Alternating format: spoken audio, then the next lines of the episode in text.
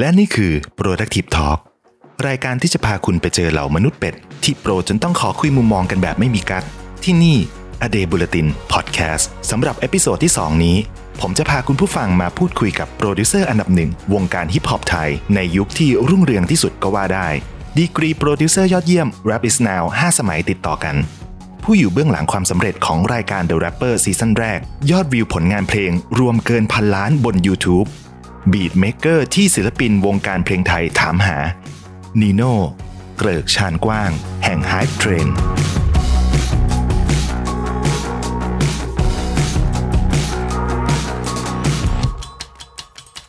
สวัสดีครับนีโน่สวัสดีครับพี่เนทครับสวัสดีครับ เป็นไงบ้างครับช่วงนี้สบายดีไหมฮะ ช่วงนี้ก็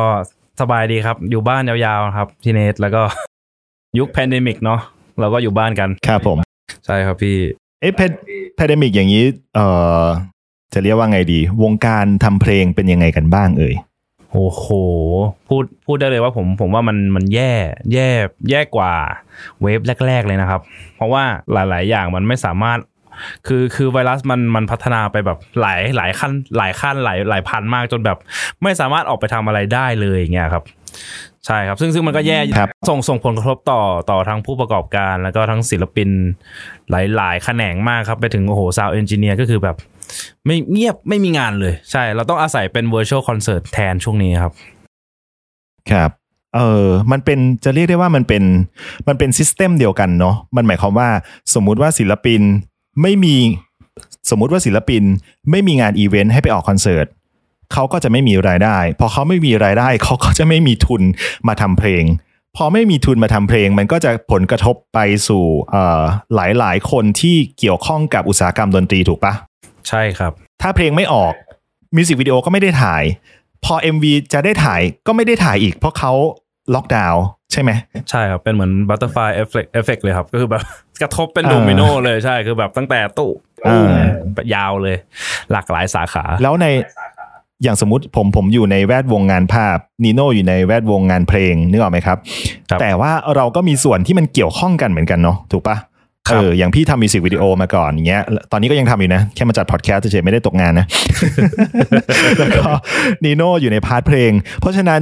นีโน่ก็เป็นวัตถุดิบหนึ่งในอุตสาหกรรมของพี่เหมือนกันที่เป็นมิวสิกวิดีโอก็คือต้นทางนะครับ เป็นต้นทางที่จะเข้ามาเอออยู่ในคอนเทนต์ที่เรียกว่ามิวสิกวิดีโอในส่วนของนีโน่เองเนี่ยคอนเทนต์ก็เป็นตัวเพลงถูกไหมฮะใช่ครับแล้วก็มีพี่เป็นองค์ประกอบหนึ่งของธุรกิจเพลงเหมือนกันก็คือมิวสิกวิดีโออ่าครับเพราะฉะนั้นพอพี่ไม่มีเพลงออกมาใหม่ งานพี่ก็หดลงเหมือนกัน ครับผมว่ามันมันมันน่าจะโดนหมดนะครับเพราะว่าอาจจะไม่จำเป็นต้องเป็นเพลงหรอกเนาะเพราะว่าจริงๆทุกทุกแขนงมันก็ต้องแบบต้องอยู่ต้องกินนะผมว่าต้องอยู่ต้องกินครับผมใช่ใช่ต้องใช้โอ้โหผมก็แบบ ผมผมคือคือแม้ผมว่ามันกระทบไปถึงไปถึงไปถึงแม้ร้านอาหารเนี่ยครับ ซึ่งซึ่งคนก็ไม่ได้ออกมาใช้ความเป็น entertain ผมว่าบางคนนี่ลืมลืม feel ความรู้สึกการไปเที่ยวแล้วอะผมว่าเออลืลืม feel แม้กระทั่งหมูกระทะเขากินกันยังไงวะเพราะเราหยุด หยุดแบบอะสมมติคนไม่ได้ออกเลยเนาะตั้งแต่ช่วงพ n เดมิกก็ซัดไปเกินปีครึ่งไปแล้วเนาะใช่ครับใช่ครับครับเออทีนี้เอ่อพอพูดถึงผลกระทบนี้มันจริงๆมันมีการปลดล็อกเป็นช่วงๆ ซึ่งผลงานนีโน่ก็มีโดดเด่นขึ้นมาเป็นช่วงๆเหมือนกันถูกปะครับ ล่าสุดล่าสุดที่แบบเรียกได้ว่าเป็นตัวเป็นตัวสร้างชื่อที่แบบเป็นเป็นที่รู้จักกันเยอะก็ไอเสื้อที่นีโน่ใส่อยู่เนี่ยที่สกรีนอยู่เนี่ย ชื่อเพลงว่าเอ่อทนครับทนครับพี่อ้าวมึงเกือบลืมชื่อเพลงตัวเองนะเกืคอรับบแล้วผมเกือบแล้วเกือบแล้วเล่าให้ผมฟังหน่อยว่าว่าตัวเพลงทนเนี่ย เออตัวเราเองเนี่ยที่เป็นโปรดิวเซอร์เนี่ย มีจะเรียกได้ว่าว่าไงดีวะคือนีโน่เคยรู้บ้างไหมว่าเพลงที่ปล่อยออกไปจากห้องอัดหรือว่าเราทำเสร็จแต่ละครั้งเนี่ย มันน่าจะดังหรือมันน่าจะไม่ดัง อืมด้วยด้วยประสบการณ์ครับพี่ ที่ผมเจอมานะครับพี่เนทก็คือ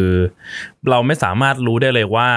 การทำค่ายเพลง หรือว่าการทำศิลปินคนคนหนึ่งเนี่ยมันจะดังได้พูดได้ว่าพูดได้เลยว่าเหมือนต้องรอถูกหวยนะ แต่ว่าเราต้องรู้ว่าแบบอาจจะต้องรู้ว่าอินกรเดียนของของเราอะครับที่ที่เราทำอยู่แล้วเรา เราอาจจะไม่รู้หรอกว่ามันจะถูกถูกปากคนฟังแค่ไหน แต่ว่าผมก็พยายามจะโปรดิวส์น้องๆในค่ายครับ ให้ให้ไปทางที่แบบที่มันมันมัน ในจินตนาการของผมอะไรอย่างเงี้ยครับ ใช่ใช่ครับคือคือมันไม่มีทางรู้ได้เลยพี่ว่ามันอย่างเพลงโทนเดี๋ยวมันจะมันจะดังได้ยังไงอะไรอย่างเงี้ยใช่ แต่ว่าแต่ว่าด้วยด้วยด้วยแบ็กกราวที่มันก่อนก่อนจะเริ่มอะครับพี่ก็คือเพลงทนอะ มันเกิดจากการคือมันทนเหมือนชื่อเพลงเลยพี่เนทคือครับหนึ่งคือเราทำเราเปิดค่ายมาประมาณเกือบจะปีแล้วครับ แล้วก็มีมีศิลปินทั้งหมด 9 คนครับ ซึ่ง 9 คนเนี่ยโอ้โห ผมว่าเป็นการเริ่มที่แบบว่า คือการลงทุนต่อศิลปินมันก็ไม่ใช่ว่าแบบว่า จะมีแค่การทำเพลงเนาะคือมันมีทางการทำ MV การจะต้องการทำมาร์เก็ต stylist ติ้งอีกใช่มีการแบบอ่าหลายสิ่งหลายอย่างมากแล้วเงินงบที่ผมตั้งไว้เนี่ยมันแบบว่า over budget ไปมากๆอย่างเงี้ยครับ แล้วประสบกับด้วยตอนที่ตอนนั้นน้องสไปซ์เนี่ยกำลังเพิ่งมีชื่อเสียงจากรายการ Show Me The Money ครับ แล้วเนี่ยกำลังออกอ่าออกมาไปทัวร์เลยกำลังไปทัวร์เลยแล้วก็เจอโควิดปุ๊บ แล้วแล้วทุกอย่างมันก็แบบพลิกพลิกไปคนละหน้านะครับ เพราะว่างานที่ถูกจองถึงสิ้นปีเอ่อปีหน้าเลยอะถึงครึ่งปีหน้าเลยก็คือโดนแคนเซิลหมดเลย มันมันเลยเป็นที่จุดเริ่มต้นที่ทำให้ผมแบบเออเหมือนต้องแบบไม่ไม่รู้จะทำยังไงดีอะพี่เนทเพราะว่าเราก็ต้องคือเราต้องออกไปแบบทำอะไรสักอย่างไงครับผมก็เลยแบบคุยกับสไปซ์ว่าเออ ช่วงนั้นกายไงครับกายก็อกหัก เพราะว่า feel แบบ หญิงผู้หญิงก็ก็ทิ้งกายอะไรอย่างเงี้ยสไปซ์ก็สงสารพี่แล้วเราก็ไม่มีทัวร์เราก็เลยแบบครับหาเพลงทำแล้วก็เราจะปล่อยเพลงอะไรดี ซึ่งซึ่งตอนนั้นคือมันมันมันมืดแปดด้านมากๆครับพี่เนทแบบครับเงินเงินเงินที่เงินทุนที่อยู่ที่เราจะทำอะคือมันมันแทบจะไม่เหลือแล้วนี่เป็นแบบว่าเหมือนก้อนท้ายๆเลยที่ผมจะสามารถแบบมามาลงทุนกับ MV ในยุค pandemic อะไรอย่างเงี้ยครับ ครับ ใช่ครับก็เลย จำเป็นต้องลงเข้าไปช่วยกำกับด้วย หรือว่าช่วยดู direction ในการที่จะทำเพลงนี้เนาะเหมือนสไปซ์ครับเขาก็มีไอเดียแบบว่าอ่าวันนั้นผมไปทำเพลงกับพี่ก๊อฟ fucking hero อยู่ครับ แล้วน้องเขาก็ไปไปที่ทำงานด้วยแล้วเขาก็เลยแบบเซ็งๆไม่มีไม่มีทัวร์อะไรเงี้ยเขาก็เลยแบบคิดเมโลดี้นี้ขึ้นมาอะไรอย่างเงี้ยครับแบบเดดดีเดดแล้วผมก็เบื่อกับเบื่อกับการที่ทำ beat ฮิปฮอปแบบทั่วไปด้วยตอนนั้นผมก็เลย add ความเป็นเร็กเก้เข้ามาด้วยครับพี่เนท อ่าดูมีความ on the beach เนาะดูใช่ไม่ใช่แบบว่าฮิปฮอปในเมืองใช่อะไรใช่แบบนั้น ใช่ครับเหมือนเหมือนตอนนั้นผมรู้สึกว่ามันต้องทำเพลงที่มันแบบอาจจะให้กำลังใจหรือว่ามันโดนใจอยู่ตอนนั้นคือคือคือด้วยด้วยณตอนนั้นเราก็แบบว่าต้องอดทนกันมากๆเนาะในในยุคที่แบบว่า pandemicทั้งงานก็ไม่มีทั้งเงินก็ไม่มีซึ่งมันแบบ ผมว่ามันอาจจะโดนใจกับคนที่ได้ฟังอะไรอย่างเงี้ยครับ แล้วก็คงถ้าปล่อยเพลงครับที่มันแบบ ดูเดือดมันก็คงแบบยิ่งเครียดกว่าเดิมอะไรอย่างเงี้ยครับเราก็เลยแบบตั้งใจทำเพลงที่มันแบบ ช่วยช่วยให้คนแบบว่า relax หน่อยเออใช่ไหมรีแลกซ์หน่อยอะไรเงี้ยครับ ใช่ครับ แล้วก็ทำเสร็จภายในแบบวันวันเดียวเลยครับพี่เนท ใช่ก็เป็นกันซะอย่างนี้อะเนาะไอ้พวกงานที่มันทำชื่อส่วนมากจะเสร็จกันแบบโอ้โหเสร็จเหมือนเผางาน เออ เสร็จเหมือนเผางาจนริงนะๆฮะพี่เนทเพราะว่าอย่างอันบางตัวนะ ผมผมทำแบบลงทุนไปประมาณแบบสามแสนกว่าบาทอะแล้วได้ได้ได้วิวมาสามแสนผมก็แบบแต่ว่าเราอ๋อวิวเราวิวเราระบาดไง อ่าใช่ แต่แต่ว่าผมก็พอใจในในเอ็มวีตัวนั้นนะ แต่แค่แบบว่าบางทีเราก็ไม่สามารถรู้ได้ครับว่าอันไหนมันจะดังกับไม่ดังเนาะ เอออันนี้ก็ผมก็ตอบยากครับเหมือนกันครับ อืม ก็ตอบยากเหมือนกันเนาะเพราะว่าเชื่อว่าแบบเอาเอาเอายกเคสเพลงทน มันก็ต้องมี feedback ทั้งชอบและไม่ชอบถูกปะใช่ครับ ทีนี้ถามนิดนึง อันนี้อันนี้ผมไม่รู้ว่ามันไปถึงบิลบอร์ดมันเป็น Billboard international chart ใช่ไหมครับผม ใช่ครับ ตอนแรกผมมีรุ่นน้องเขาส่งแคป แคปแคปมาให้จากในทวิตเตอร์ครับ ผมก็แบบว่า เฮ้ย เนี่ยเพลงพี่ติดในบิลบอร์ดนะ เพราะว่าในทวิตเตอร์เขาอันเนี้ยครับลงมาผมก็เลยเข้าไปดู แล้วก็ตอนแรกก็ยังไม่เชื่อนึกว่าแบบว่ามันแบบเป็นชาร์ตมั่วหรือเปล่าอะไรเงี้ยในทวิตเตอรับ แล้วก็ครับขุดไปเรื่อยๆครับ จนไปเจอว่าเป็นเป็นเป็นเป็นเป็นเอ่อ channel ของจริงครับ แล้วก็พยายามจะกดเข้าไปอ่านอ่า content เนาะแต่ว่าเขาไม่ให้เข้าไปเพราะว่า คุณต้องสมัครก่อน ผมก็ลงทุนสมัครเข้าไปเลย แล้วก็ไปดูครับว่าเออคนที่เขียนข่าวเนี่ยแบบเอ่ออ authentic ไหมครับ สรุปก็เป็นเป็นเป็นจริงครับ ใช่ใช่ก็คือเป็น US Billboard ที่เขาเขาทำอยู่แล้วไหมหมายถึงว่าเป็นเป็นเป็นบิลบอร์ดเป็น global ครับพี่เนสครับ global คือไม่รวม US ครับหมายถึงว่ารอบโลกทั่วโลกเลย ยกเว้น US อ่าก็เป็นอยู่ใน top ร้อยเนาะอยู่ในใช่ top ร้อยใช่เพลงครับนี้ top ร้อยที่ผ่านมาพอจะรู้ไหมว่าแบบเพลงไทยได้เข้าไป เดินเล่นในบิลบอร์ดบ้างไหมเอ่อยังเลยครับ ผมผมพยายามหาข้อมูลตอนแรก ผมไม่คิดว่าจะเป็นที่ที่ที่เพลงไทยภาษาไทย คือคืออมผมคิดว่าน่าจะมีคนไทย แต่ว่าอาจจะเป็นไม่แน่ใจว่าพี่ฮิวโก้หรือเปล่า แต่ว่าไม่ใช่เป็นภาษาไทยอะครับ แต่เหมือนอ๋อยูยูยูยูเอ็มจีทางเมืองนอกเขาบอกว่าว่าเราเป็นภาษาไทย แล้วก็เป็นคนไทยคนแรกที่เข้าไปทัชดาวที่ที่ global ก่อนใครเลยอะไรเงี้ยครับ ใช่ อืมเรียกได้ว่าเป็นไทย song เพลงแรกที่เข้าไปอยู่ในบิลบอร์ดเป็น global chart เป็น top ร้อยเนาะใช่ครับ เพราะว่าเราไม่มีภาษาอังกฤษเลย เรามีแต่ภาษาไทยล้วนเลยอ่าอย่างเงี้ยครับ ใช่ครับ มีมีดิภาษาอังกฤษอะไรนะ อะไรระไม่บำมีมัมกุชมัมชี่ไม่มี เดี๋ยวนะพี่อันนั้นชื่อแบรนด์ชื่อแบรนด์อะเหรอเออด้วยความที่ด้วยความที่อย่างเงี้ยย้อนกลับมานิดนึงครับ อีก่อนหน้าเพลงทน โน่ก็เคยสร้างปรากฏการณ์เขาเรียกอะไรอะเพลงฮิตเพลงฮิตค่อนข้างบ่อย เพราะว่าโน่ทำเพลงมาเยอะมากเลยเนาะเมื่อกี้ไปดูเทปที่โน่สัมภาษณ์รายการปาเต็ดมาทำไปกี่เพลงนะปีก่อนพันเพลงใช่ไหมเยอะหรือไม่ได้นับเฮ้ยประมาณร้อยกว่าเพลงพี่มันมีอ๋อรายร้อยกากรว่าเพลงร้อยกว่าเพลงไม่ใช่ไม่ใช่พันเพลงใช่อ่เพราะว่าในในรายการนี้มันแบบว่าค่อนข้างทำเพลงค่อนข้างเยอะมากครับในในในรายการ Show Me the Money เนาะ ก็เลยประมาณร้อยร้อยสามสิบร้อยสามสิบห้าร้อยสามสิบแปดอะไรเงี้ยครับ ใช่อืมเท่าที่รู้คือที่ผ่านมาโนโนก็เคยอยู่ทั้งเอ่อ Rap is now อยู่ทั้ง The Rapper แล้วก็อยู่ทั้ง Show Me the Money ถูกปะอ่าต้องลองลองไล่มาก่อนครับพี่เพราะว่าก่อนหน้านี้ผมผมไม่ได้เป็นเขาน่าจะรู้กันอยู่แล้วว่าผมไม่ได้เป็นเอ่อบีทเมเกอร์โดยตรงเนาะนี่ผมต้องบอกเลยนะครับว่าพี่เนนี่เป็นอาจารย์ผมคนแรก ขอบคุณครับ นี่จะตัดท่อนนี้แล้วก็เบิ้ลซ้ำๆซ้ำๆเอาเครดิตให้ตัวเอง จริงๆต้องบอกทุกคนว่าอันนี้คือยังไม่มีใครรู้นะครับ ว่าแบบต้นสายนี่มาจากอะไรนี่พี่นาฏนะพี่นาฏ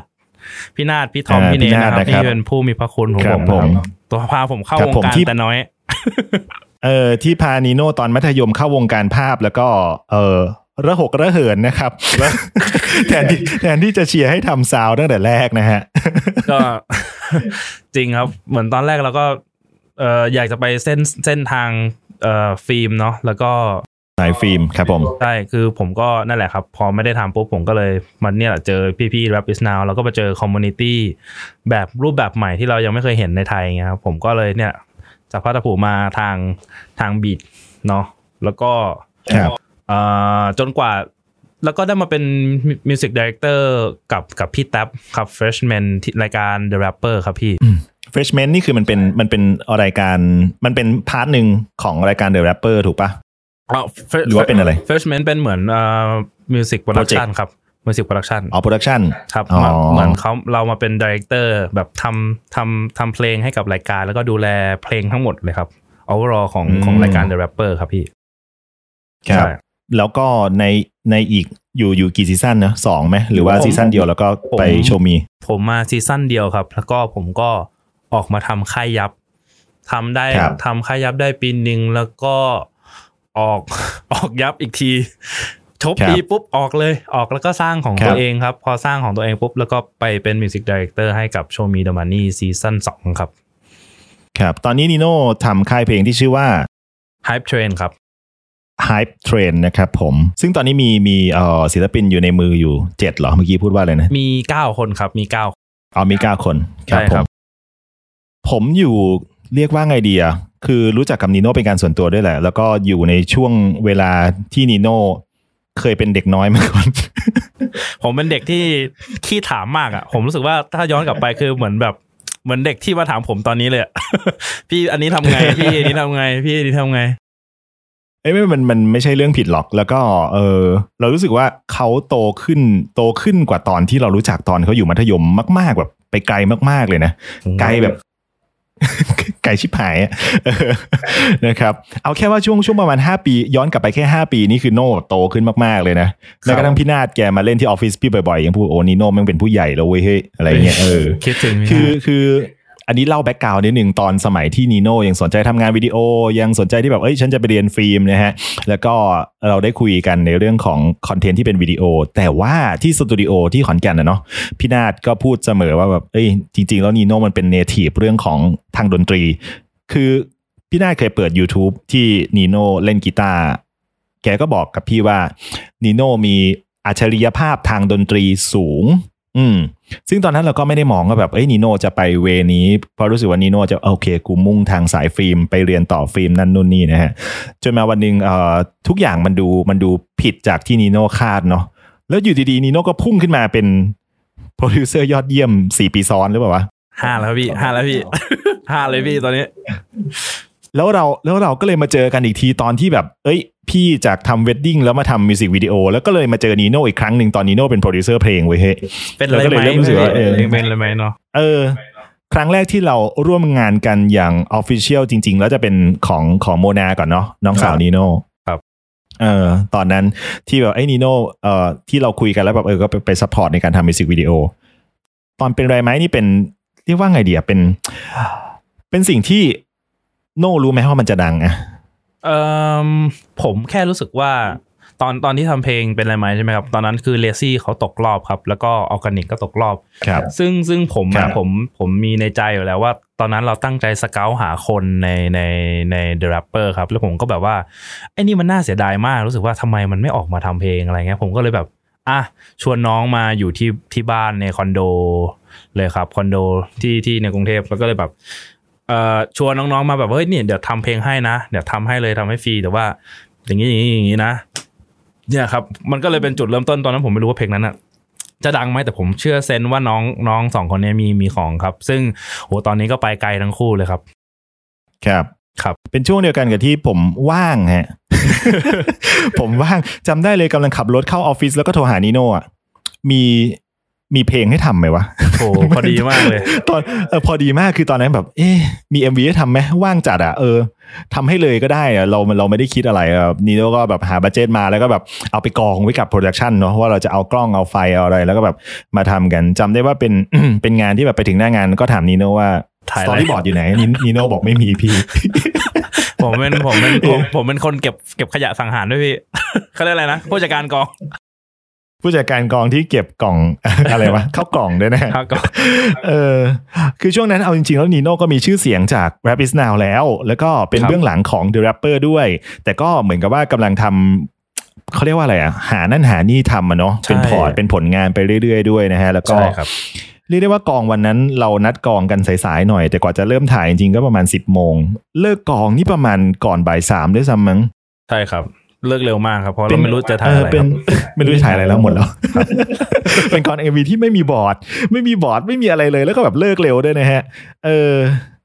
แล้วแต่ว่าไอสิ่งที่ผมรู้จากหน้ากองก็คือผมรู้สึกว่า perform ของศิลปินสองคนนี้เขาดูเป็นธรรมชาติ ดูเคมีเข้ากันดี แล้วก็ดูมีเสน่ห์ว่าอย่างนี้ดีกว่า ครับ แล้วเราก็รู้สึกว่าเพลงมันก็ดูมีเสน่ห์ดีนะเออฟังเพลินดี แต่ว่าเรามารู้ตัวอีกทีว่าแบบเฮ้ย ตัวผลงานเนี่ยเราจะรู้อีกทีว่าผลงานมันได้รับการตอบตอบรับตอนไหนก็คือ ที่เอ่อยอดในการเข้าชมยอดในการเข้าฟังของแต่ละแพลตฟอร์มถูกปะถูกจำได้ว่า MV ตัวนี้คือ MV ที่ที่ยอดวิวแบบเรายังแชทคุยกันอยู่ในกลุ่มไลน์เนาะตอนนั้นครับ ว่าแบบโหมันทำยอดวันละสองล้านหรือเปล่าวะช่วงนั้นเนี่ยใช่ไหมใช่ช่วงช่วงสัปดาห์แรกๆอะวันละสองล้านวิวจนเราแบบงงอะไปไวมาก เป็นเป็นเป็น เป็นเรียกว่าอะไรอะเป็นเกียรติยศหนึ่งในชีวิตการทำงานผมเหมือนกัน ที่ MV ยอดขึ้นไวขนาดนี้ตอนนี้ณปัจจุบันยอดวิวไปอยู่ที่ประมาณ 280 กว่าล้านวิวแล้วนิโน่เหรอฮะถือผมไม่ได้ว่าแบบเช็คเอ้เลยยครับ ผมไม่ได้เช็คเลยพี่ เออ เดี๋ยวมันต้องทะลุ 300 ล้านสักวันนี่แหละเออมันอาจจะไปช้าๆนิดนึงนะฮะไปไกลมากประมาณนั้นครับเมื่อกี้เราพูดไปถึงผลงานหรือว่าเออเราก็ไม่รู้อะเนาะว่าผลงานในแต่ละครั้ง มันจะได้รับผลตอบรับที่ดีมากหรือว่าไม่ได้รับผลตอบรับที่ดีถูกไหมครับครับโน่มีโน่มีวิธีการรับมือยังไง ในฐานะที่เราเป็นโปรดิวเซอร์เพลงที่ ผลิตเพลงออกมาเยอะมาก ๆ เมื่อเทียบกับโปรดิวเซอร์ทั่วไปเนี่ย แล้วนีโน่เองอายุยังไม่ยังไม่ทันถึง 30 เลยใช่ไหมปีนี้อายุเท่าไหร่แล้วฮะครับยี่สิบเจ็ดแล้วครับพี่ เรามีวิธีการ manage ความรู้สึกตัวเองยังไง เวลาเราเจอเอ่อ feedback ที่ไม่ดีกับผลงานของเรา หรือว่ามีวิธีการที่พูดคุยกับศิลปินยังไง เวลาที่เขาคาดหวังผลงานของเราว่าจะได้รับ feedback ที่ดี แล้วมันดันไม่ดีหรือว่าดี ผมว่าก่อนที่จะมาคำว่า professional ครับ ผมก็ผิดพลาดมาหลาย ๆ อย่างมากไปถึงว่าผิดพลาดกับตัวเองครับไปถึงแบบวินัยเป็นเรื่องสิ่งที่สำคัญแล้วก็สมาธิแบบเขาเรียกว่าอะไรนะ เขาเรียกว่าอะไรคือ เราต้องมีสมาธิเยอะมากในการที่จะแบบคอนโทรลหลาย ๆ อย่างครับซึ่งต้องต้องบอกก่อนว่าผมมีพี่ๆที่คอยแบบ ผมเป็นคนที่เชื่อฟังคนแล้วกันผมเป็นคนที่เปิดรับอะไรก็ตามที่ผมแบบเอ่อเวลาที่เวลาที่หลาย ๆ อย่างมันพุ่งเนี่ยครับ สมมติว่าอย่างผมมีพี่ชม ผมมีพี่หลุยหรือว่าเหมือนพี่เนทอย่างเงี้ยครับ มันมันมันมีคน environment ต่าง ๆ เหมือนคอยแบบ หล่อหลอมให้ผมเป็น professional อะครับ ถ้าถ้าผมไม่ไม่เลือกที่จะฟังพี่ๆเขาอะผมก็อาจจะแบบอีโก้หนักไปเลย แล้วก็แบบว่าแบบกูไม่ฟังมึงกูจะแบบเป็นของกูแบบนี้อะไรเงี้ยครับ แต่เหมือนผมเป็นคนที่รับฟังแล้วพยายามพิจารณาว่าแบบมันจริงไหมกับสิ่งที่ผู้ใหญ่เขาพูดว่า ถ้าคุณเหลิงแล้วคุณก็จะแบบอยู่ได้ไม่นาน คุณก็จะแบบ จะแบบเสียคุณลิตี้ในการทำงานต่อไปแบบคุณพลาดนะอะไรเงี้ยครับคือผมเอาสิ่งเนี้ยมาคอยแบบครับคอยมาพิจารณาตลอดอะพี่ว่าแบบว่ามันจริงไหมมันจะจริงไหมอะไรเงี้ยครับเหมือนเหมือนเหมือนคำพูดนั้นนะผมมันมันมันคอยวิ่งอยู่ในหัวผมอะพี่ว่าแบบ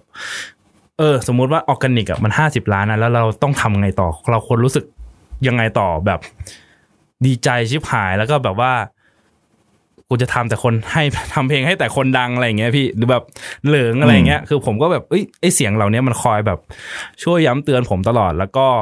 ถามว่าการคาดหวังความคาดหวังจากลูกค้าหรือว่าศิลปินอย่างเงี้ย คือผมพยายามทำให้เขามีความคอมฟอร์ตแบบพี่แบบเหมือนเหมือนเราทำงานร่วมกันแล้ว เราเราต้องแบบให้ความไว้วางใจกับลูกค้าด้วยอย่างเงี้ยครับ เหมือนแบบอ่าไม่ได้ฟอร์สว่าแบบ ผมก็มีนะพี่แบบลูกค้าบางคนที่เขาฟอร์สมาเลยว่าแบบฉันจะเอาร้อยล้านอะไรเงี้ยแต่ว่าผมก็จะเป็นเป็นเหมือน เราก็จะไมายมายเกมกลับไปแล้วก็พูดกับเขาว่า ถ้ามันเป็นแบบนี้แบบนี้แบบนี้คือผมจะพูดทุกอย่างที่มันแบบ ไม่มีการที่แบบว่าปล่อยผลงานมาแล้ว แล้วเราจะแบบมาผิดใจกันทีหลังอะไรอย่างเงี้ยครับ เพราะว่าทุกคนที่เข้ามาหาผมในช่วงแรก ๆ ที่แบบ เพลงมันฮิตฮิตฮิตฮิตฮิตเยอะมากเนี่ยคือแบบแน่นอนพี่มันไม่รู้ว่าจะต้องคอนโทรลไง ซึ่งผมบอกกับตัวเองเลยว่า ผมไม่คิด คือเพลงร้อยล้านผมบอกตัวเองว่าเพลงห้าสิบล้านร้อยล้านเนี้ย ผมผมไม่กลับไปดูเลยพี่ แล้วเคยเคยมีนะพี่ที่ที่คอมเมนต์แบบ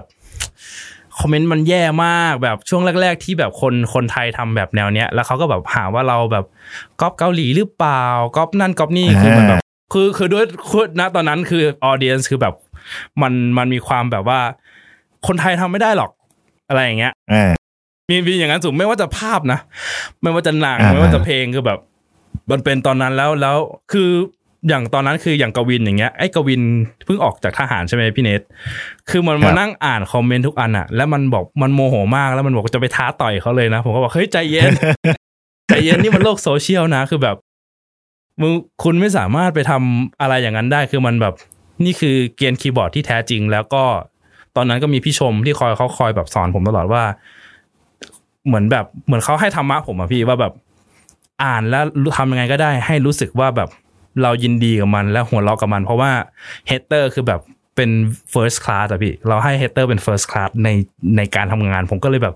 ตั้งแต่นั้นมาผมอ่านอะไรที่แบบใครมาด่าผมใครมาอะไรผมผมแบบหัวเราะตลอดแล้วก็แบบว่า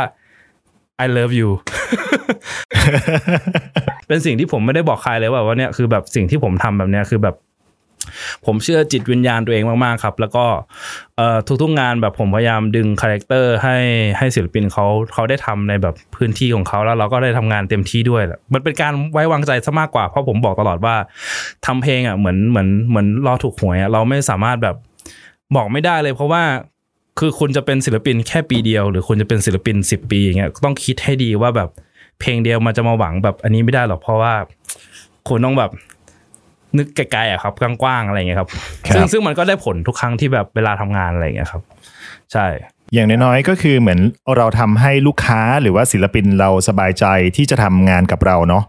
คือเราไม่สามารถการันตีได้ ถูกต้องไหมว่าแบบเพลงมันจะฮิตขนาดไหนเออในแง่ของของยอดยอดการฟัง หรือว่าแม้กระทั่งตัวตัวพี่เองที่ทำงานภาพ เราก็ไม่สามารถการันตี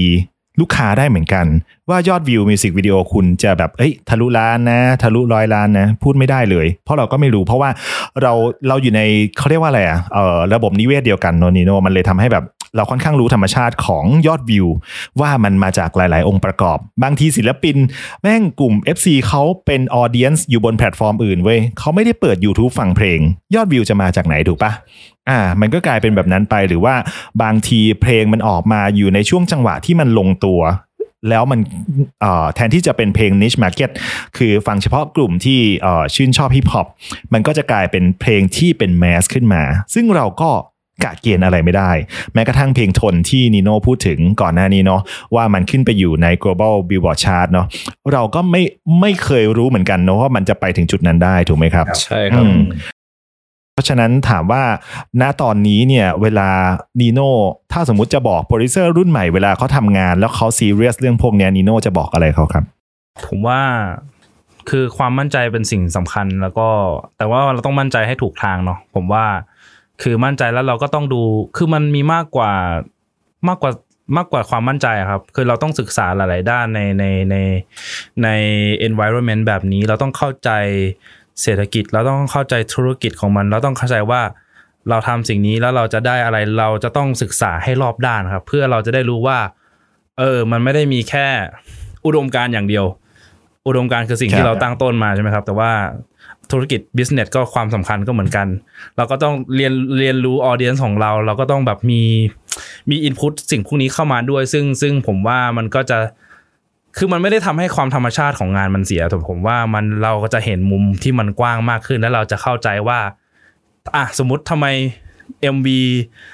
งบไม่งบมันดูเยอะจัง แต่จริงๆแล้วมันไม่ได้ดูเยอะ คุณบอกว่าแบบ MV สามแสนซึ่งแบบโอ้โหดูเยอะมาก พอมันไล่รายละเอียดดูอีกทีพี่เนก็จะรู้ว่าแบบ โอ้ยไม่พอแล้วนี่แทบจะจ่ายเองอะไรเงี้ยเหมือนกันนะผมว่ามันก็อาจจะต้องดูดูกว้างๆอะไรเงี้ยครับ ซึ่งซึ่งโปรดิวเซอร์ที่ที่กำลังแบบฟังอยู่ตอนนี้ผมว่า พยายามหา character ก็ได้ครับ ผมว่า character คือสิ่งสำคัญ ไม่ว่าจะผมว่าลายเซ็นมังพี่เนสผมว่าน่าจะแบบทุกทุก artist ทุกคนอย่างพี่เนสก็มีลายเซ็นผมก็มีลายเซ็นครับของผมอะไรเงี้ยครับ อืม มันไม่ได้หมายความว่าพอเกิดนีโน่ขึ้นมาในวงการบันเทิง แล้วจะไม่มีคนที่เป็นโปรดิวเซอร์หน้าใหม่ไฟแรงโผล่ขึ้นมาอีกเป็นไปไม่ได้ เพราะว่าโลกมันก็โตไปเรื่อยๆ ถูกครับ ขึ้นลูกใหม่ที่โผล่ขึ้นมาแล้วก็เป็นเขาเรียกได้ว่าเป็นคนที่มี potential ในอุตสาหกรรมหรือในวงการ มันมีเกิดขึ้นเรื่อยๆ มันไม่ได้จบแค่นีโน่อยู่แล้วถูกไหมฮะ เพราะฉะนั้นทางเราเองก็รอคนใหม่โผล่ขึ้นมาเหมือนกัน การที่อยู่ในตลาดเด่นๆ แล้วมันไม่มีเอ่อเขาเรียกอะไรตัวเปรียบเทียบมันไม่สนุกและมันไม่ได้ทำให้ตลาดพัฒนา เพราะฉะนั้นเราเชื่อเหลือเกินว่ายังมีพื้นที่ว่างสำหรับหน้าใหม่บีดเม k เกอร์หน้าใหม่ที่จะสร้าง potential ขึ้นมาในระดับที่เอ่อได้แข่งขันกันในตลาดเดียวกันในอุตสาหกรรมเดียวกันอยู่ตลอดเวลานะครับนีโน่ตอนนี้เองก็เพิ่งอายุ 20 ปลายเนาะยังไม่ 30 เลยใช่ครับยังมีโอกาสที่จะไปไปเล่นเหรียญนะฮะ ผมดูแล้วนีโน่จะไป way นั้น มาบิตคอยน์นะครับคริปโตเคอเรนซีแล้วล่าสุดครับผมเป็นคนหนึ่งที่อยู่ในอยู่ในไทม์ไลน์ของนีโน่ใน Clubhouse ด้วยแรกๆ เปิดห้องมาปุ๊บเปิดห้องเหรียญนะฮะแทนที่เราเราจะได้เราจะได้เราจะได้เจอนีโน่ใน part ของอุตสาหกรรมเพลงเปิดห้องมาเปิดห้องเหรียญแล้วดันดึงผมเข้าไปเพราะนีโน่เล่นไม่เป็นทีแรก Clubhouse นะฮะก็งงๆนิดหนึ่งใช่ครับพี่ ก็เออก็เลยก็เลยมาถึงคำถามนี้ ว่าทำไมอยู่ดีๆ จากคนที่ซักซีสเรียกว่าผมมองว่านีโน่มีประสบความสำเร็จในอุตสาหกรรมเพลงพอสมควรแล้วแหละนะครับ แล้วก็ในแง่ของความเป็นโปรดิวเซอร์หน้าใหม่ ที่ตอนนี้กำลังจะไม่ใหม่แล้วแหละ เพราะโอ้ประสบความสำเร็จมาค่อนข้างแบบต่อเนื่องหลายปีนะฮะ แล้วก็ในแง่ของจะเรียกได้ว่าไงเดียในแง่ของการสร้างรายได้ การสร้างฐานะให้ตัวเองนีโน่ก็ไม่ธรรมดานะครับผมจากที่แบบพูด พี่พูดอย่างนี้จะผิดไหมว่านีโน่เคยถึงแบบติดลบ แล้วตอนเนี้ยมาอยู่ในแดนบวกแล้ว ในเรื่องของการสร้างชีวิตตัวเองสร้างฐานะของตัวเอง จะว่าอย่างนั้นก็ได้ครับแบบติดลบแบบ ผมว่าเกินศูนย์นะพี่มันติดลบไปเลยอะครับครับ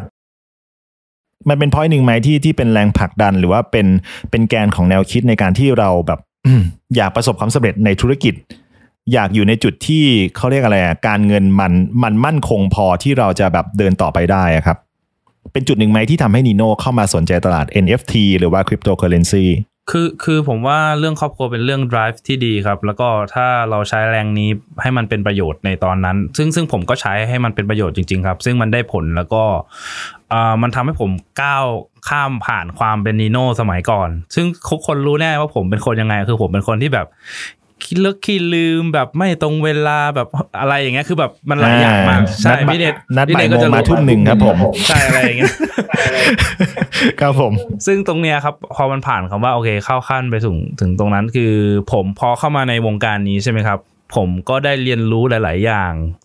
คือการที่เราจะเป็นศิลปินอะคือมันมันไม่เพียงพอที่จะสามารถดูแลครอบครัวได้ไงครับ ซึ่ง ก่อนหน้าที่ผมจะมาทำค่ายเพลงเนี่ยผมก็คิดแล้วคิดอีกแต่คือ มันก็ต้องข้ามขีดจำกัดบางอย่างไปอีกคือมันมีอะไรที่มัน challenge ในชีวิตตลอดครับผมก็สนุกกับ challenge นี้มาก ซึ่งซึ่งพอได้มาบริหารเนี่ยครับหรือว่าพอได้เป็น CEO ของค่ายตัวเอง เราก็จะแบบ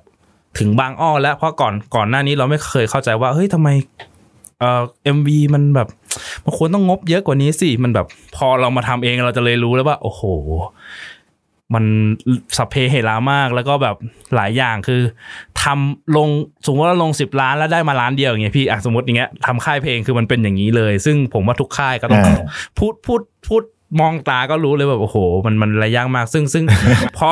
พอผมได้มาเรียน skill ไอ้การบริหารหรือว่า organization ของของของของอะไรอย่างเงี้ยครับ มันก็เลยครับทำให้ผมเริ่มอยากจะมีความมั่นคงในอนาคต แล้วก็ได้เรียนรู้เกี่ยวกับเอ่อ การลงทุนมากขึ้น การครับอินเวสอะไรมากขึ้นในอนาคตอะไรเงี้ยครับจนจนมาเจอบิตคอยซึ่งผมมารู้จักบิตคอยมาอยู่แล้ว ซึ่งแต่ว่าอ่าไม่ได้ไม่ได้จริงจังครับ ก็ซื้อไว้เล่นๆเมื่อแบบประมาณปีสองพันสิบสิบเจ็ดสิบแปดอะไรเงี้ยครับอืมถ้าซื้อตั้งแต่ปี2000นี่คือก็คือเลิกทำงานแล้วเนาะโอ้โหก็ต้องเลิกถ้าแล้วรู้พี่ถ้ารู้งี้ตั้งแต่ปี2000นะเนาะรู้อะไรไม่เท่าลุงงี้นั่นแหละผมผมจะถามประเด็นนี้ ผมสังเกตผมสังเกตเอ่อบนฟีด Facebook ของนีโนช่วงที่นีโนประสบความสำเร็จเรื่องงานเพลงแรกครับๆเหมือนนีโนตั้งข้อตั้งข้อสงสัยในเรื่องของธุรกิจเพลงมานานแล้วแหละอืมว่าทำไมวะทำไมวะเป็นเพลงที่ฉันทำเนี่ย แล้วเอ่อสร้างยอดวิวขนาดเนี้ยแต่ผลรายได้มันไม่ได้ถูกเขาเรียกอะไรอะไม่ได้มีโครงสร้างการจัดการที่ทำให้เกิดผลประโยชน์กับเอ่อกลุ่มคนที่ทำเพลง โดยรอบนะฮะ พอมันขึ้นขึ้นบนบนแพลตฟอร์มที่มันเป็นเป็นโซเชียลหรือเป็นดิจิตอลถูกปะครับมันมันเป็นส่วนหนึ่งไหมที่ทำให้นีโน่แบบเออมาตั้ง อันนี้ผมพูดรวบเลยแล้วกันนีโน่มาตั้ง NFT 1 เนี่ยใช่ไหมคือการคือการที่แบบว่ามองว่าตัวผลงานมันควรจะที่จะสะท้อนรายได้กลับมาสู่ผู้ผลิตหรือเปล่าอ่าใช่ครับ เราพยายามมองอุตสาหกรรมเพื่อนบ้าน หรือว่าอุตสาหกรรมที่อยู่นอกประเทศเราอย่างอเมริกา ญี่ปุ่น เกาหลีอะไรอย่างเงี้ยครับ ซึ่งผมรอพอมาในตรงเนี้ย พอเรามาทำค่ายเรารู้แล้วว่า โอเค จุดไหนที่เราจะสามารถหาเงินได้กับมันใช่ไหมครับ แต่กลายเป็นว่าเราเราไปเจอตอ แล้วเราไม่คิดว่าจะเป็นตอที่ใหญ่มาก แต่ตอนเนี้ยมันสำคัญกับสำคัญกับวงการบ้านเรามากครับ ซึ่งไม่ใช่แค่เพลง มันสำคัญกับตั้งแต่ basement อะพี่พี่เนทเหมือนแบบมันมันเป็นการที่ผมแค่คิดว่าทำยังไงให้อุตสาหกรรมบ้านเราเนี่ย อ่าเขาเรียกอะไร entertainment เนี่ยเป็นขอสักสิบเปอร์เซ็นต์ของ asset ประเทศเราอะไรเงี้ย ซึ่งผมครับไปเจอตอนนั้นผมก็แบบ โอ้โห จะทำยังไงให้มันแบบ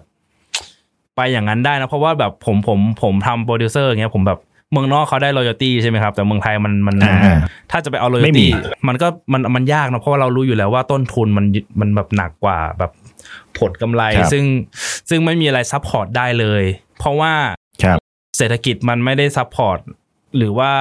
รัฐบาลเอ้ยไม่ใช่รัฐบาลประเทศไม่ได้ support สิ่งนี้อะครับเหมือนเหมือนเกาหลีอะไรอย่างเงี้ยครัยบใช่ผมครับก็เลยแบบต้องหาสิ่งอื่นที่มันจะสามารถอ่า educate คนในในมุมมองของเอ่อฟังก์ชันอื่นอะไรอย่างเงี้ยครับพี่เนทอืมครับ ตัว NFT เนี่ย มันชื่อเต็มๆว่าอะไรนะลืมแล้ว non fungible non fungible โทเค็นอะไรนะโทเค็นเหรอ ใช่ครับ non fungible token ครับ อ่า non fungible token เนี่ยเอ่อปรากฏการณ์เนี้ยมันมันเอาตรงๆนะ เห็นนีโน่อะเริ่มก่อนชาวบ้านเออแต่ด้วยความว่าที่ว่ากระแสโลกมันก็มาไวเหมือนกันเนาะนีโน่เริ่มก่อนชาวบ้านเป็นเดือน เป็นหลักเดือนแล้วกันอ่าในในในการ set up ในการ set up เอ่อ NFT 1ขึ้นมา แล้วก็เอ่อวงการที่ตอนนี้เห็นชัดเจน ว่าได้ได้รับประโยชน์จากตลาด NFT ก็คือวงการ art ที่เป็น Illustrator ถูกปะ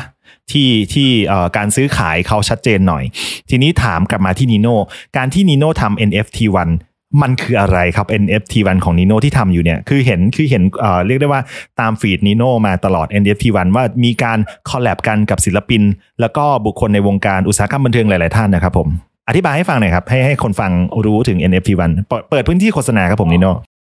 ครับก็ NFT 1เนาะคือผมผมเห็นโอกาสบางอย่างที่อ่าเทคโนโลยีเนี่ยมันสามารถทำอะไรได้หลายอย่าง แล้วมันประจวบเหมาะกับสิ่งที่ผมตั้งใจจะทำมาตั้งแต่แรกก็คือ ผมอยากจะให้อาร์ตมันมันมันมันมันมันเรียกว่าปลดแอกศิลปะก็ได้มั้งไม่รู้ผมไม่แน่ใจว่าพูดได้ไหม แต่ก็ครับผมคือพยายามจะทำอะไรสักอย่างที่มันสามารถแบบ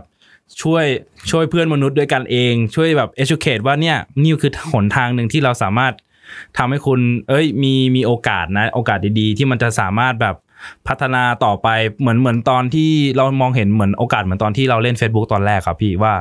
ครับเออเล่น Facebook ใครใครเล่น Facebook ตอนนั้นคือแปลกมากคือแบบก็น่าสนใจแต่บางคนก็แบบว่าเฮ้ยทำไมต้องมาอัพรูปทำไมต้องลงรูป ใช่ไหมพี่ ตอนแรก ๆ คือแบบ Facebook คือแบบใหม่มากเนาะคือแบบว่าโอเคมาร์คซักเกอร์เบิร์กก็แบบเออไอ้นี่มันมันมันมันแอปนี้มันน่าเล่นจริงไหมจนตอนเนี้ยคือมันเป็นโอกาสเดียวที่ผม โอกาสเหมือนเหมือนกันที่ผมคิดว่าแบบ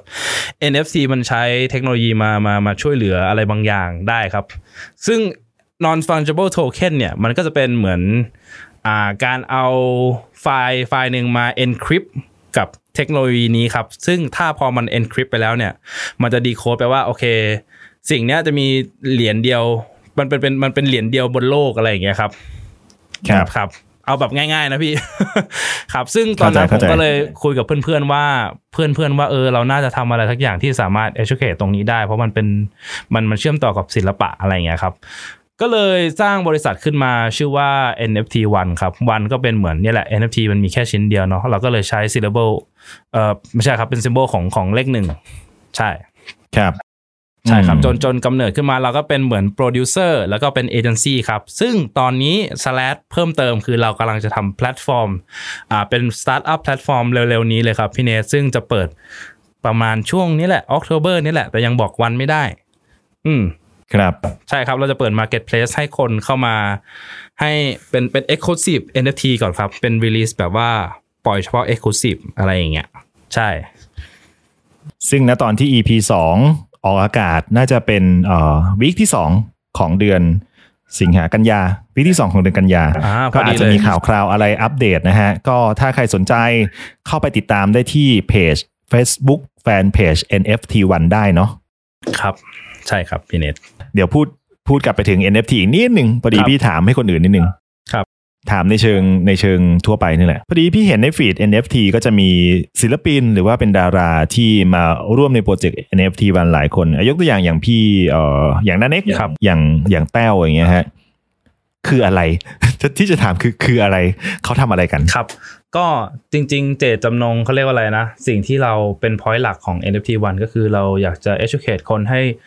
รู้จัก NFT ในเชิงที่แบบว่าไม่ใช่เพียงแค่ศิลปะวาดรูปครับ ให้ อ่าอ่าเป็นเราอยากจะ educate ให้เป็นมุมกว้างมาก ๆ ว่ามันสามารถเป็นอะไรก็ได้ และมันไม่ได้เป็นเหมือนอ่าศิลปะในยุคสมัยก่อนเนาะไม่ใช่ art gallery ครับมันคือเป็นศิลปะชนิดแบบดิจิตอลแบบยุคใหม่จริง ๆ อะไรอย่างเงี้ยครับ ซึ่งมันสามารถเป็นได้แม้กระทั่งเซเลบริตี้นักกีฬา เป็น moment ของตัวเองหรือว่าเป็นศิลปะก็ได้ไฟล์เพลงก็ได้อะไรอย่างเงี้ยครับ ซึ่งในโลกของ NFT เนี่ยมันมีอะไรอีกมากมายที่มันสามารถ ใช้เทคโนโลยีนี้มาช่วยครับอืมไม่ได้แปลว่าศิลปินแต่ละคนจะต้องขาย illustration หรือว่าขายเพลงไม่จำเป็นเลย เป็นอะไรก็ได้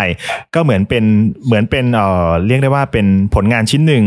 ที่เป็นตัวแทนมูลค่าที่ใช้ในการซื้อขายถูกไหมครับ ใช่ครับ เหมือนผมมองว่าการทำ NFT เนี่ยคือเราทำเหมือนเป็น one in once in a lifetime เนาะเหมือนเราจัดงานวันเกิดทุกปีอะพี่ เหมือนเราไม่สามารถแบบ อายุของเราก็เหมือนกันเราไม่สามารถแบบว่าทำให้ตัวเรามันมันมันไม่แก่ใช่ไหมแต่ว่า NFT คือเราครับบันทึกสิ่งนี้เอาไว้ แล้วมันอยู่ในนั้นตลอดการต่อเมื่ออินเทอร์เน็ตไม่มีบนโลกอะครับ ใช่ครับผมใช่ครับผมก็เลยผมรู้สึกว่าเป็นอืม once in a lifetime ที่แบบว่า คือคือพอยิ่งประกอบกับความเป็นศิลศิลปะ แล้วก็ศิลปินอะผมมองว่า พวกเราเป็น asset ที่มีอายุอะพี่มีอายุขัย ทุกคนมีอายุขัยแต่ว่า ศิลปินก็มีความเป็นอายุขัยเหมือนกันอย่างเช่นอัลบั้มอย่างเงี้ยอย่างเพลงทนอย่างเงี้ย ผมก็คิดว่าไปคงทำเพลงทนเวอร์ชัน2 ไม่ได้แล้ว เพราะว่ามันมันมันครั้งเดียวนะอะไรเงี้ยครับเหมือนกันอะไรเงี้ยคครัรับ ใช่ แปลว่าเอ่อถ้าสมมุติว่าในโลกแห่งความเป็นจริงเนี่ยผลงานก็อาจจะอยู่ในรูปแบบของเอ่อ hard copy ถูกต้องครับที่เป็น physical ในโลกของดิจิตอลเนี่ยผลงานมันก็จะถูกเออเรียกว่าไงประกันประกันมูลค่า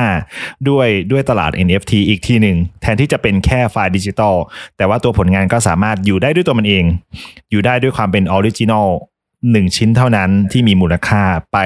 ในอนาคตถูกไหมครับ ถ้าเทียบกันกับงาน art ในสมัยก่อนก็คือ อาจจะอยู่บนผ้าใบอยู่ในกรอบแล้วก็มีมูลค่า แต่ถ้าวันหนึ่งเกิดมันไฟไหม้ขึ้นมา มันก็จะไม่มีมูลค่า แต่ NFT ตราบที่ยังมีโลกอินเทอร์เน็ตอยู่ ยังมีโลกดิจิตอลอยู่ มันก็ยังอยู่บนนั้นไปตลอดกาลเนาะใช่ครับ ถ้าถ้าสมมติว่าลองคิดว่าเมื่อสมัยก่อนถ้าโมนาลิซาอย่างเงี้ยครับ ภาพนั้นนะมี NFT อะมันจะไม่ต้องมาเถียงกันว่าแบบไม่ต้องมานั่งวิเคราะห์กันเป็นปีๆเนาะว่าแบบว่าอันนี้คือจริงหรือไม่จริงแต่ว่ามันก็เป็นเรื่องของความเป็นแบบเสน่ห์ของ physical ด้วยครับ แล้วก็เสน่ห์ของดิจิตอลมันก็แตกต่างกัน ซึ่งมันเป็นยุคสมัยอย่างเงี้ยครับพี่เนทผมว่าอนาคตน่าจะมีอะไรที่ตื่นเต้นมากมายแน่ๆอืมสำหรับ N เอ่อคริปโตเคอเรนซีแล้วก็ NFT ครับ ซึ่งตอนเนี้ยมันมันมีมันมีการสร้างโลกเสมือนจริงด้วยครับพี่เนทอย่างเอ่อเขาเรียกว่าเมตาเวิร์ส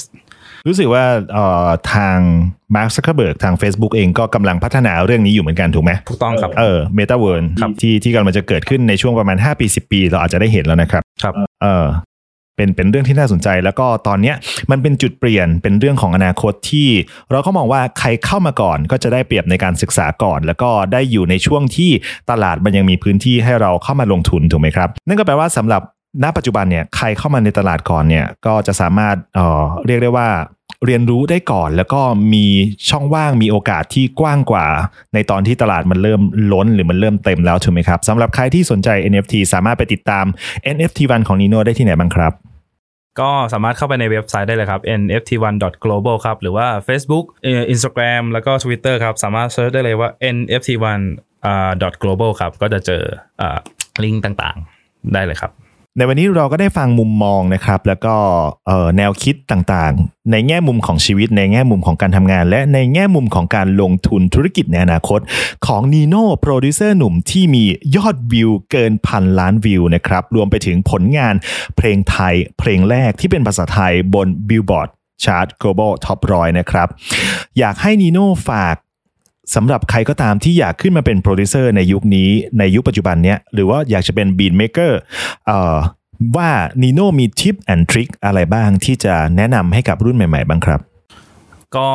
ผมก็คิดว่าทิป and tricks ในการที่จะเข้ามาสู่ในโลกของพวกเรานะครับ ก็